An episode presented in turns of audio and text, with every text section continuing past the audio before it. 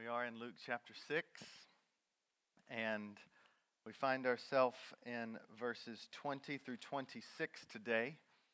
And the reason we're there, for those of you who are guests with us, is because we are just going through the book of Luke, and we seek to allow whatever uh, God's word kind of brings to us for us to address those topics. So uh, we find ourselves today in uh, verse 20 through 26, and asking God that He would use His word to uh, change us and He would speak to us. So, uh, what I want to do is I want to read the passage in its entirety, and then I'll pray, and then we'll, we'll dive right in as to what God's word um, means, but not only means, but how God means to draw near to us through it.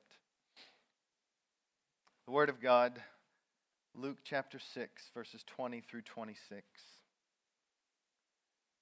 And he, that is Jesus, lifted up his eyes on his disciples. Disciples of those who are following Jesus. And said, Blessed.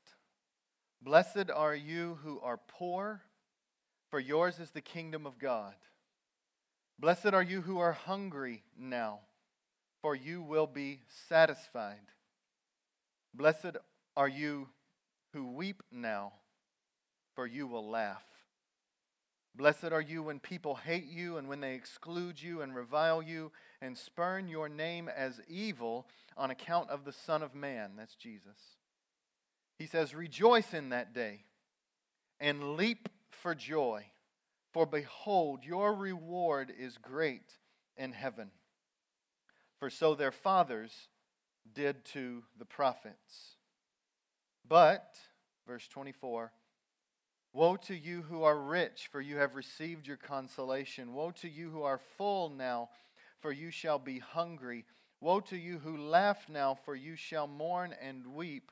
Woe to you when all people speak well of you, for so their fathers did to the false prophets. Let's pray.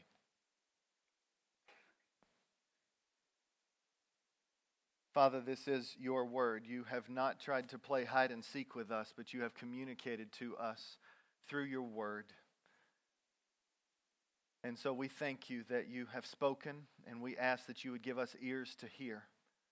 We pray that where there's a wall up, that where we don't want to receive it, that God, you would make us humble enough to listen and to understand and to soak it up. We ask, God, that you would change us from the inside out we ask that we would see you above everything else that we see and that your ways would filter down not just to our heads, but into our hearts. We do ask that we would understand what you are saying with our minds, but we pray that that understanding leads to life transformation, to deeper joy and satisfaction, to following you on a path of blessedness. We ask for this so that you get glory and we get the joy. We pray this in Christ's glorious name. Amen. Amen. Well, it is great to be with you, and I thought that to begin our time together, we would watch a brief video on um, pursuing a path of awesomeness. I think we all need a pep talk.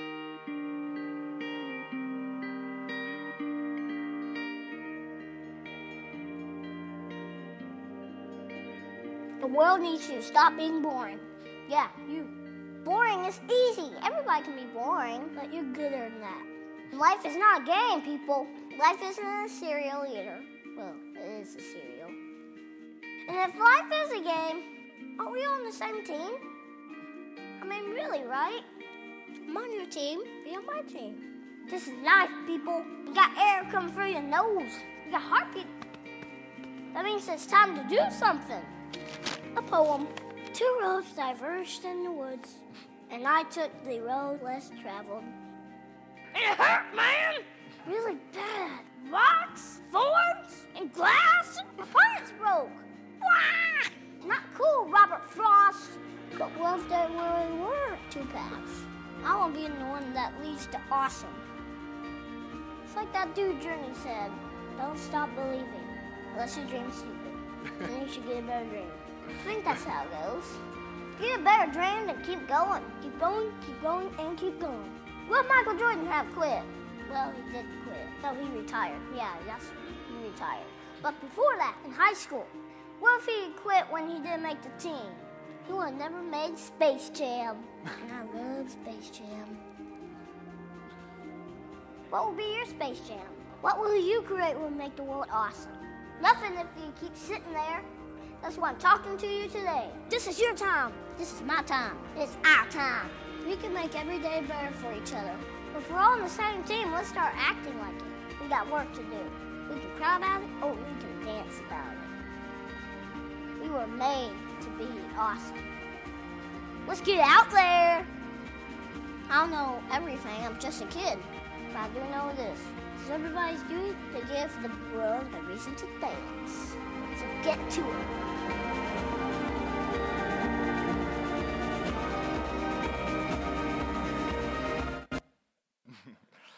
So dance. Yes, created for awesomeness. I do believe that is true, and I do believe that uh, that is what our God teaches. we uh, need to laugh, and we need to enjoy life, and we need to understand what that really means to be on a road towards what is awesome. What's interesting is that we are all on this same journey. We're all on the same path, no matter our age or our stage. Here's what I mean. When a little baby cries for more food, it's crying because it desires to be satisfied. And when a senior struggles with change because things have always been done this way, they don't only struggle with it because maybe they think it's right, but even more foundational because it's comfortable and they believe it'll give them peace. When the child complains because the parent didn't give them what they wanted when they wanted it, it's because the child has determined they know what is best for their joy. When the teenager rolls his or her eyes at a parent, it does mean they heard you, but it's because when they heard you, they believe what you're saying cuts across their pursuit of happiness. When the laborer gets frustrated because he or she has been given a deadline that's going to affect their weekend, they get angry because they long for rest. When the single is afraid to commit in marriage, it's because there is a conviction that playing the field or keeping your options open will lead to greater contentment. When the married couple fights because the other person didn't attend to the other person's needs, it comes from the conviction that if I was prioritized, I would be fulfilled. I ended every one of these scenarios with words that I believe summarize what Jesus is getting at when he uses the term blessed. A blessed life is a life that is satisfied, filled with peace, joy, happiness, rest, contentment, and fulfillment. All those could be dump trucked into what Jesus means when he says the word blessed. Every scenario, every human heart is going after those things without exception. And I want to encourage you it's actually good. The problem is, is what C.S. Lewis has said, that we have sold ourselves out for too short of a joy. We have become content with mud pies in the slums rather than enjoying the vacation at the sea. God wants us to find joy and to find rest and contentment, but He says it will be found nowhere else in its fullest, in its deepest, in its broadest than in me. I don't know if you know this. In the scriptures, it is commanded of us rejoice. He says, Rejoice in the Lord. I say it again, rejoice. Those of you who are weary, he says, Come to me, all who are weary and heavy laden, and I will give you what? Rest. Rest for your soul, the rest beneath the rest. Jesus is after your peace. It even says in Ephesians 2, it says, He Himself is our peace. He died so that we would have peace. So, all of us on this common pursuit, God says, I want you to go after your joy. I want you to pursue your happiness. I want you to pursue rest like nothing else. But realize this every other pursuit will fall short unless I am the apex of the pursuit of joy and of peace and of rest. This is the essence of what Jesus is teaching us today. He is inviting us into a blessed life. So I think there's three things that Jesus is trying to communicate here. Number one, what is the blessed life? Two, who is the blessed life for? And three, where do we look for the blessed life? One, what is the blessed life? Two, who is the blessed life for? And three, where do we look for the blessed life? I hope you see where I get this idea of the blessed life. It is in the first, excuse me, uh, three verses there 20, 21, and 22. Blessed are, blessed are, blessed are, blessed are. Jesus is after what does it mean to be blessed. So I think we need to understand what that means. And I labored on the front end illustration because that is the definition of what the blessed life is.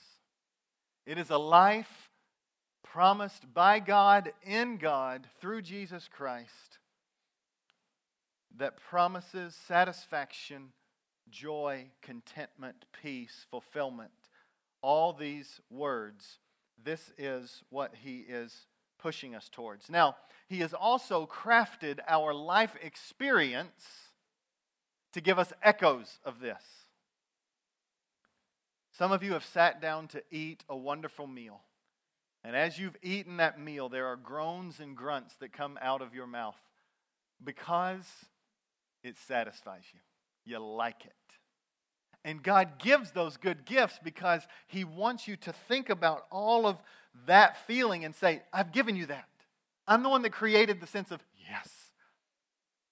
And it's going to be full and forever when I come again.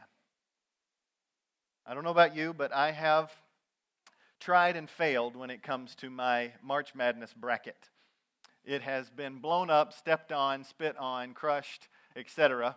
I even tried to fill out like seven this time just to see if I did well. All seven have tanked.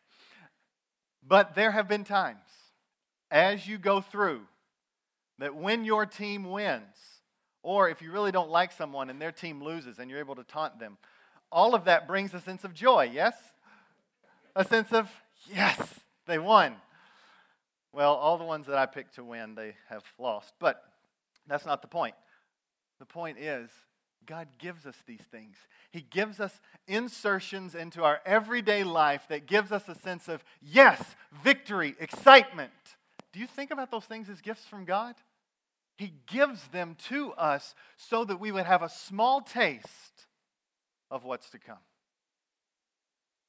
A small taste of what, if in Him, can be pulled wider, made deeper, and more expansive. Whenever you have relationship trouble, and all of a sudden, when you didn't see eye to eye, there was peace. And you really just enjoyed being next to that person. That's a gift from God. Because He wants you to think, my nearness is even better. It's even better. Taste after taste after taste of the blessed life now so that we would long for it and live for it in the days to come. Just like any good parent, this passage is an invitation. It's an invitation into this blessed life, into the happiest, most fullest life. He says, I invite you into this joy. Come on, let's go after it together. But also, like any good parent, he warns you. There are consequences if you take the wrong path. That's why he has verses 24 to 26. Woe to you who live a different way. And so he puts them both before at a macro level. He says, Pursue this, it is for your joy. This is dangerous. Please choose the blessed life, he says. And friends, anyone who pursues a life that doesn't want to surrender to Jesus, it is like running up against the current. It is going against the current. And I promise you, it will not succeed. Because when we talk about not submitting to Jesus as Lord and not surrendering your life to Him, not seeing Him as the only way sin and shame and guilt can be forgiven and you be made clean, choosing a different path of self sufficiency, it is a path of going against the current. But I'm not talking about a calm river like this, one that you can kind of walk across, maybe just a little shallow, that's just kind of narrow. I'm talking about a raging river, a river that rages with all of the current in one direction, and that if you fight against it, you will not succeed. It will prevail because the river is not only raging, it is wide and expansive, and you're not going to be able to fight it, but it's also beautiful. The river is raging in love and in beauty. It is the best path. And Jesus is inviting you to say, stop fighting against a current. It is a losing battle. Instead, surrender, trust me, and I promise you, as the raging river of love and compassion that I am, I will take you where you need to go. Some of us are so skeptical and so afraid because we don't believe He's going to take us in a good direction. The Bible, the Gospels, Jesus' life, over and over have proven to the contrary. He knows what is best. He is a good parent, and He's inviting you to follow Him with all your heart. So, what is the blessed life? It's a life that surrenders and follows God into the deepest pursuit of happiness and joy and satisfaction and contentment and peace. A pursuit that everyone is on, but as now we're going to find who is the blessed life for. It's for those who rest and trust in the Lord. So, what is the blessed life? It is a life of joy and peace and contentment and satisfaction. But who is that life for? Well, the Bible tells us Jesus is not using this term blessed just kind of out of the blue. Let me just pick a nice word, blessed. Okay, let's do it. No, he has got all of history on his side. He has got the entire Bible kind of flowing through his mind. His mind or his Bible was the Old Testament. And so, as he has it, there is this understanding of what blessed means in the Bible. And this is what I want to walk us through. Blessed means in the scriptures, listen to this, in Psalm 2, verse 12, in Psalm 34, verse 8, it says this Blessed are all who take refuge in him. The sense of hiding yourself. When there's a war and a bombardment, you hide yourself behind the one who is strong. You take refuge in him. Psalm 40, verse 4 Blessed is the one who makes the Lord his trust. Happy is the one who makes the Lord his trust. You see that intentionality? I'm choosing you. I'm choosing you, Lord. This doesn't always make sense when we just read it. But listen to it the one who makes the Lord his trust. I trust you more than myself, God. I trust your ways more than I do myself. Happy is the one who says that. Blessed is always connected to faith in Jesus, to trust in Him. And so when he says, Blessed are those who take refuge in you or make the Lord his trust, it is blessed is the, is the soldier who hides behind the bomb proof bunker awaiting other instructions. It's like Blessed is the one who, uh, the child who hides in his father's arms. Blessed is the one who lays on the bed to find great comfort and rest. These are the images that are being thrown at us in the scriptures and saying, all these physical images, do it spiritually. Rest in me, recline. I'll hold you. Hide behind me. I'll take care of you. But he also says this in Psalm 32 Blessed is the man whose sins are forgiven. Whose sins are forgiven. And when David says this, Paul picks it up in Romans chapter 4, verses 6 through 8, and says this Just as David also speaks of the blessing of the one to whom God counts righteousness apart from works, and then he quotes Psalm 32. And here's our word Blessed are those whose lawless deeds are forgiven and whose sins are covered. Blessed is the man against whom the Lord will not count his sin. There is no greater sense of freedom, according to the scriptures, no greater sense of happiness than when you know your past, your present, and everything that you will commit has been paid for on the cross by another. Jesus stood in your stead, died the death that you deserved, took the punishment that our sins justly deserved, and he took it so that you could be set free and made clean and washed new. We all try every way in the world to get rid of our shame and guilt, but everything else seems to not work. We can act like we don't do wrong, but deep down we know we do, and we can try to blame everyone around us, but it never seems to deliver. There is one thing that delivers, and it is blessed is the one whose sins are forgiven, whom the Lord does not count his sins against him. How does that happen? It's because Jesus did what we couldn't do. He died the death in our place. He rose from the dead three days later so that he could say, I have the power to wash you clean and to make you new, to set you free. Blessed is the one who experiences that. Well, how in the world do you experience that? And friends, this is where honestly the Christian faith is remarkably and shockingly different than every other religion. All roads do not lead in the same direction. We are not dealing with integrity, the claims of Jesus, if we make the statement that everything is equal when it comes to all religious paths.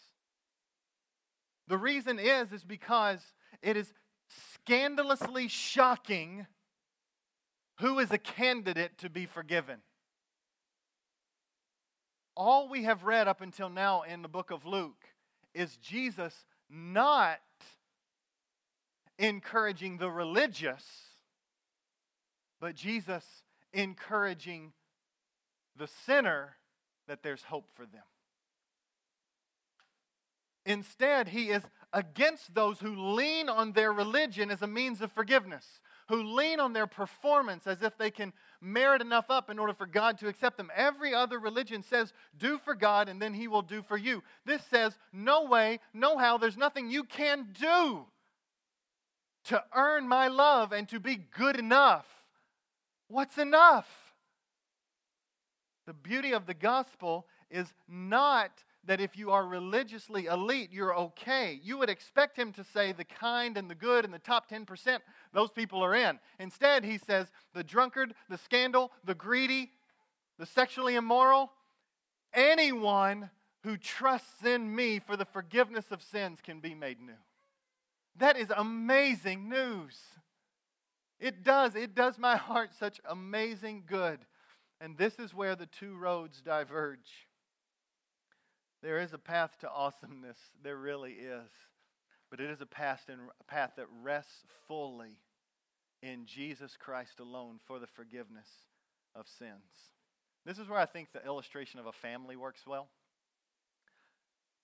Whenever a child is born or a child is adopted into a family, that was not owing to the child. Right? The child didn't cause itself to be born, it didn't fill out the paperwork for adoption. They were brought in by no work of their own. It always amazes me how sometimes we can forget the mom on birthdays when the child did squat on that day, right? Amen, moms? You did the hard work. We should celebrate you on those birthdays. That's what I thought. I was waiting on it. I'm waiting on it. We need some conversation. That's why the language that Jesus uses about our salvation is to be born again. It's not something that we contribute to at its foundational level. We are made not guilty because we couldn't be good enough. And Jesus says, I love you too much to leave you there. I'm going to come to you, and I'm not going to come part of the way, and you better come part of the way. I'm coming all the way to you to set you free.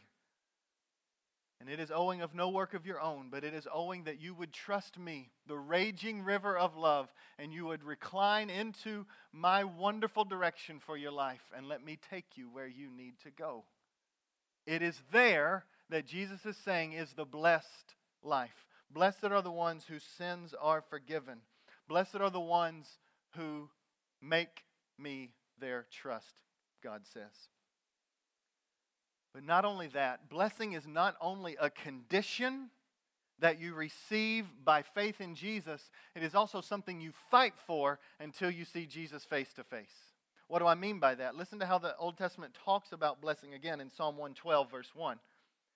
Blessed is the man who fears the Lord and who delights in his commandments. Blessed is the one who fears the Lord and delights in what God says to do. So it's a fight in my heart. I don't always want to do what God says to do. Sometimes I'm skeptical, thinking, like, is this really best? Don't I know that this is a better path? Whatever it is, it's a fight to experience the blessing of God. He goes on to say in Psalm 119, verse 2 Blessed are those who keep his testimonies and who seek him with your whole heart. And this is one that struck me Psalm 84, verse 5. Blessed is the one whose strength is in you. This week, I was struggling. I was struggling with desire. I was struggling in a sense of fatigue and weariness. I had a fuzzy mind. It was just, it was a struggle. And I have been studying for several months on this concept of what it means to be blessed and looked at so many of the passages, almost all of the passages in the Bible where it talks about blessing and what does that look like.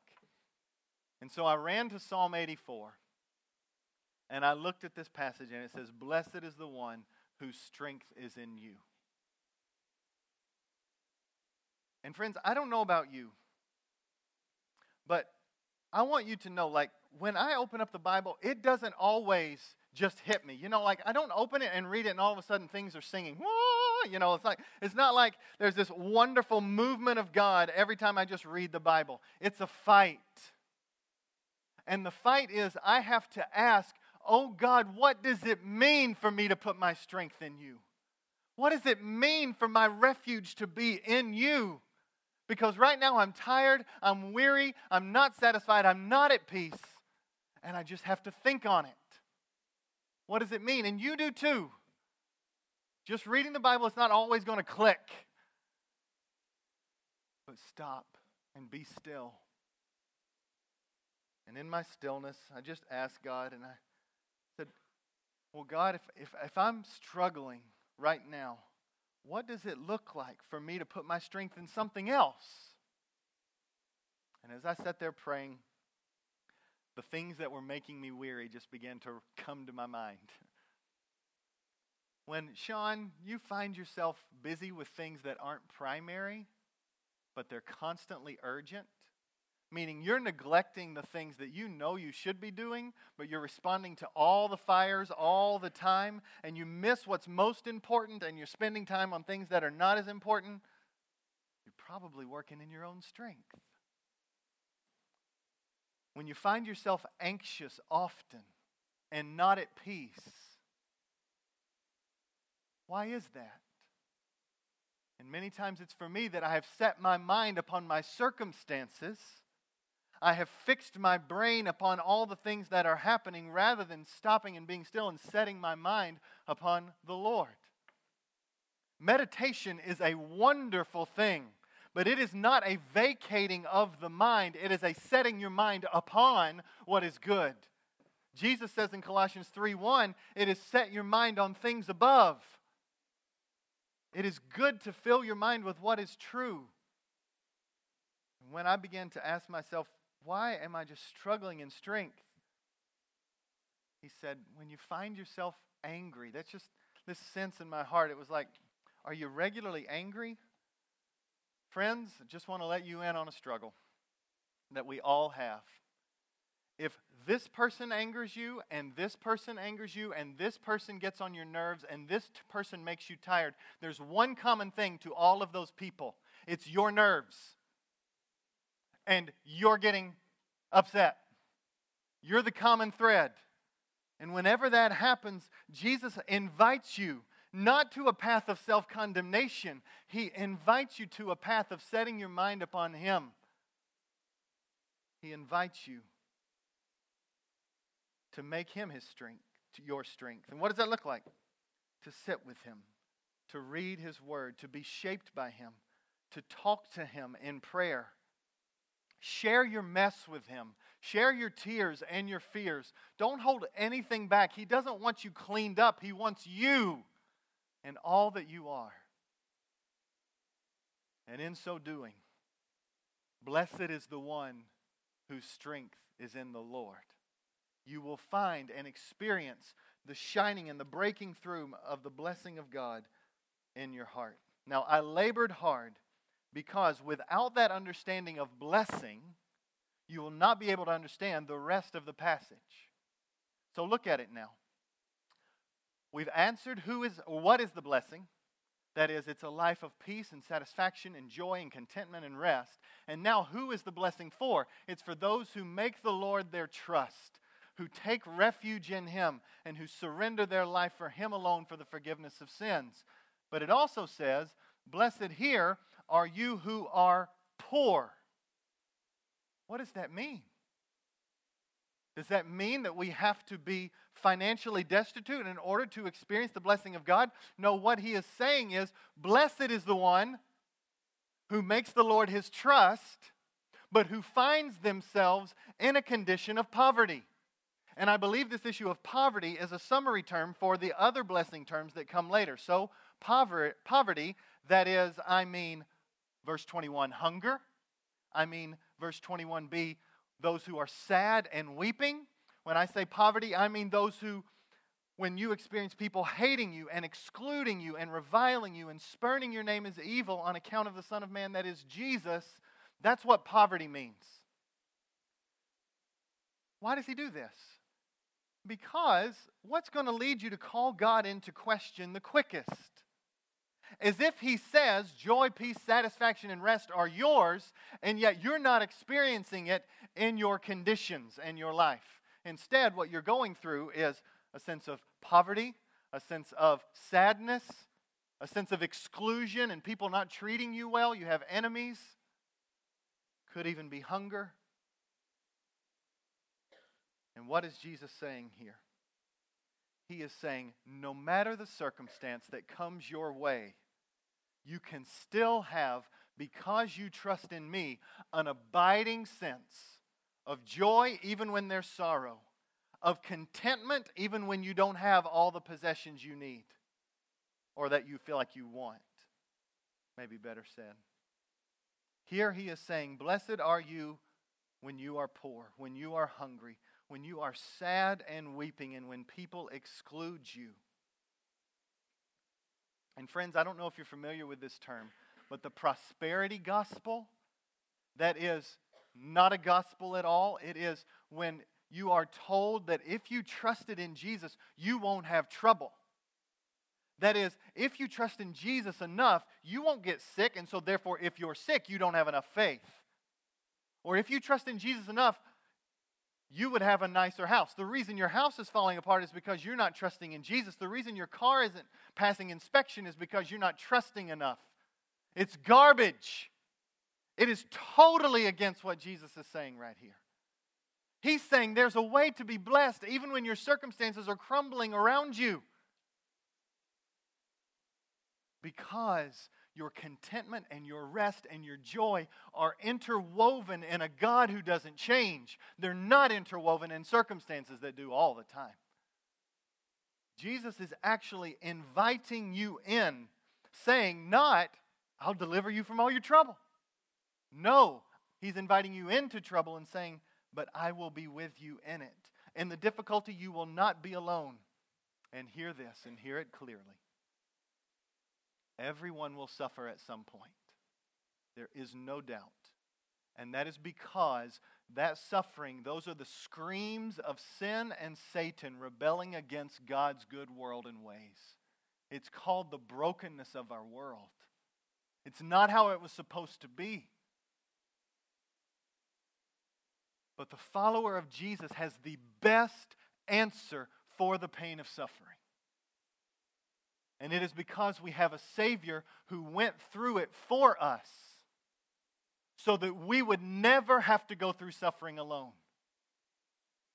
And a Savior who, by going through it, can identify with our pain and render us, hearing this, unable to say, He doesn't love me. The cross makes that impossible. God gave His only Son to suffer in our stead, to say, I know what suffering is, and I'm with you in it. But there's one thing, even though you can't understand all that's going on, you can't say this that I don't love you. I gave my only Son for you. I love you. Trust me. Surrender to me. And so the disciples, they needed to hear that. Where Jesus' previous sermons were to crowds, these are to his followers. And his followers needed to hear, although they experienced poverty, hunger, weeping, and exclusion, he has not left them. And so, where are they to look for that blessing? Where are they to look? Where do we look for the blessed life? Look at what he says Blessed are you who are poor, for yours is the kingdom of God. Blessed are you who are hungry now, for you will be future satisfied. Where is he asking us to trust him? And where is he asking us to look for the blessed life? It is ultimately in the life to come. When he looks at the person who is poor, he is saying, Blessed are you who are poor because you trust in me, because one day you're going to inherit all things. It's okay that your clothes have holes in them. You're going to inherit the earth. It's okay that right now your stomach is a little hungry because I promise you, I will satisfy you.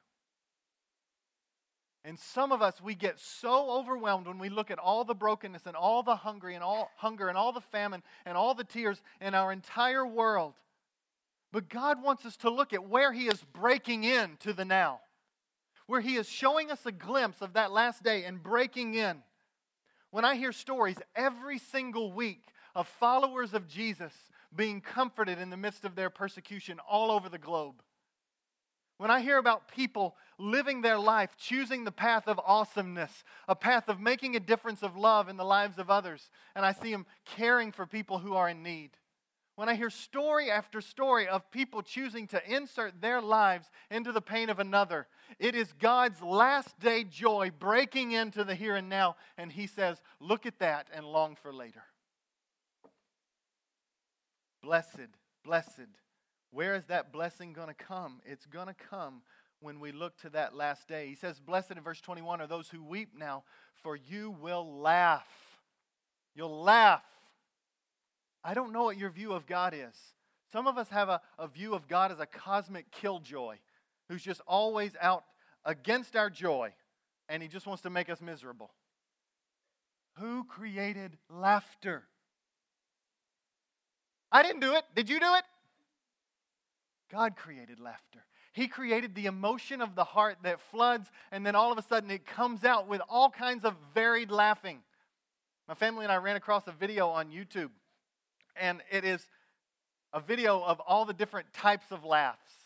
One was called like the machine gun laugh. It's like, uh, you know, you, you've had that kind of laugh. One was called like the hiccup laugh. It's like, you know, the big massive inhale. And then it just went on for like ever. And I was just like, God is so creative. It's amazing. That is so good. He creates laughter. But because sin is in the world and suffering exists, laughter will come and it will go now.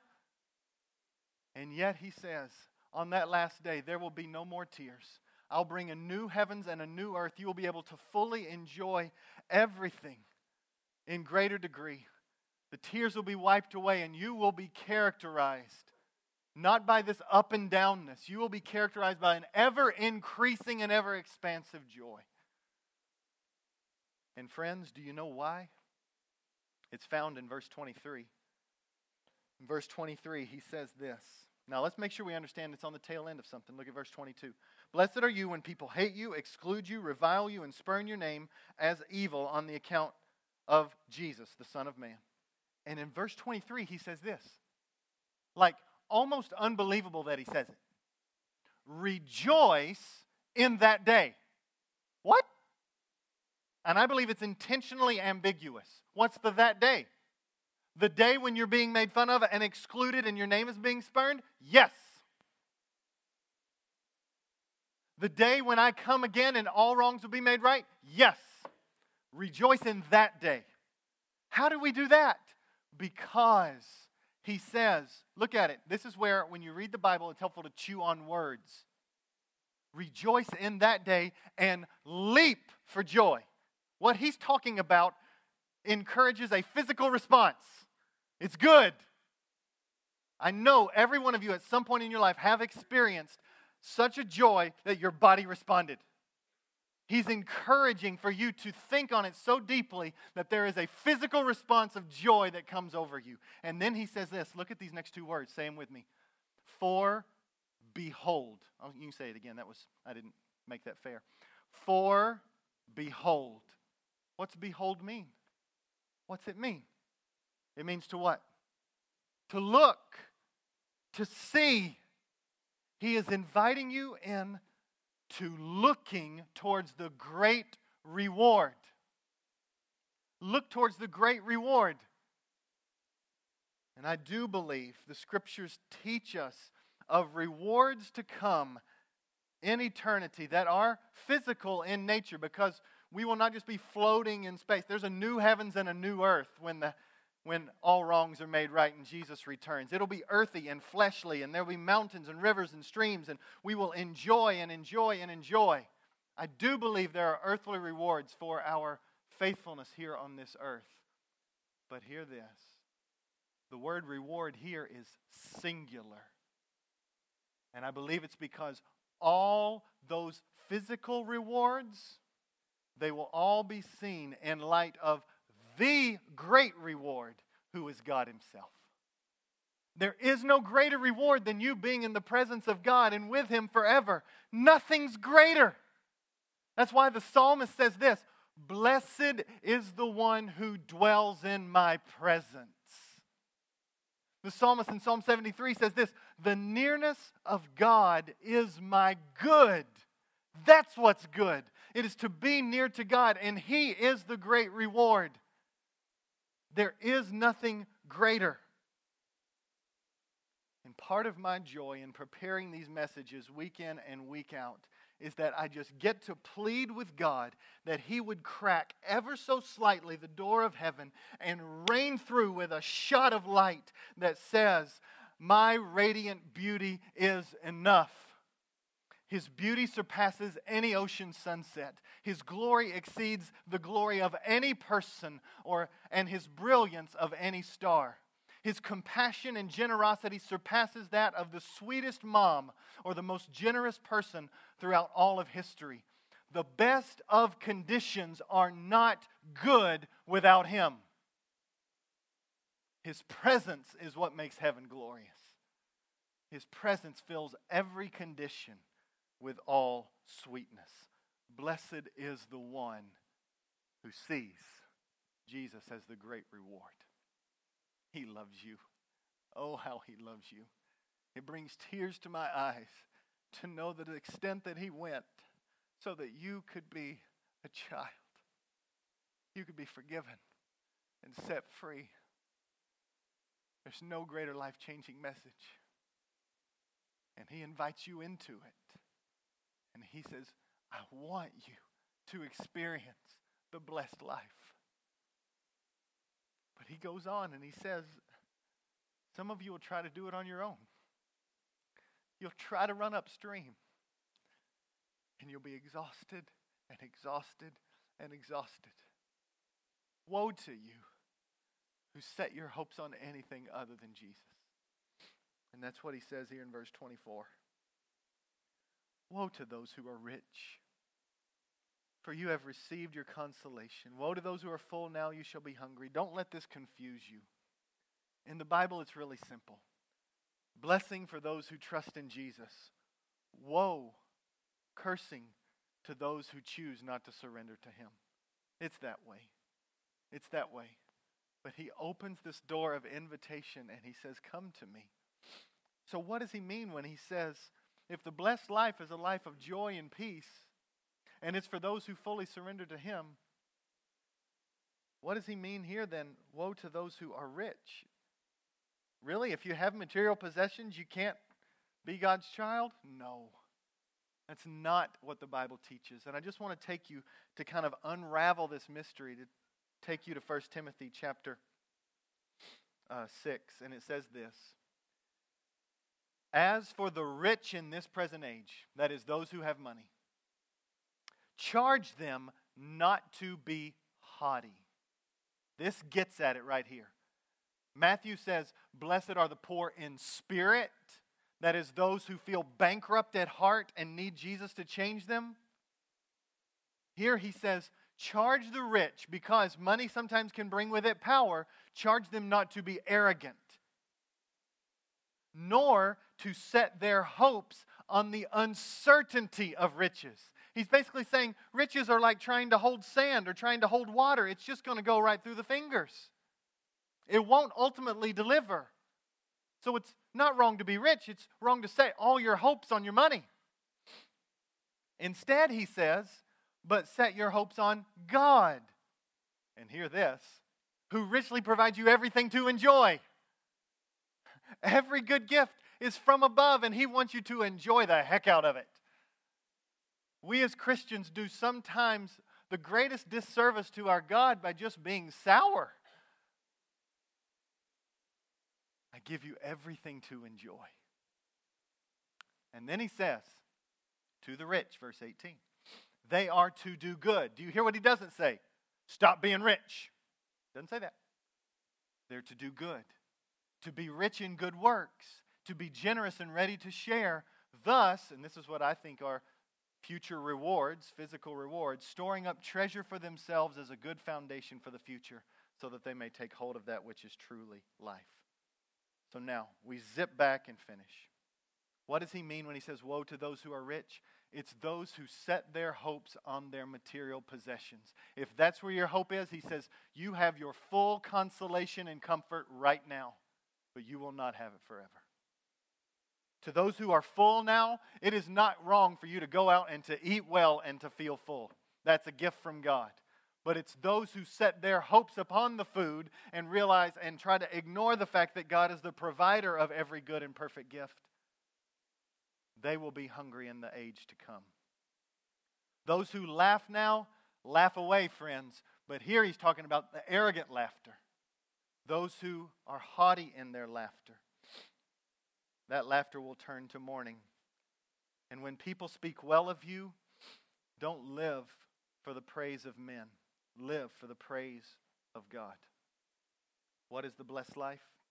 It's a life of joy and peace that surpasses physical circumstances. Who gets it? Those who make the Lord their trust. And where is it found? Where do we look for it? We look for it in Jesus. Yes, now, but most importantly, in the day to come. Let's pray.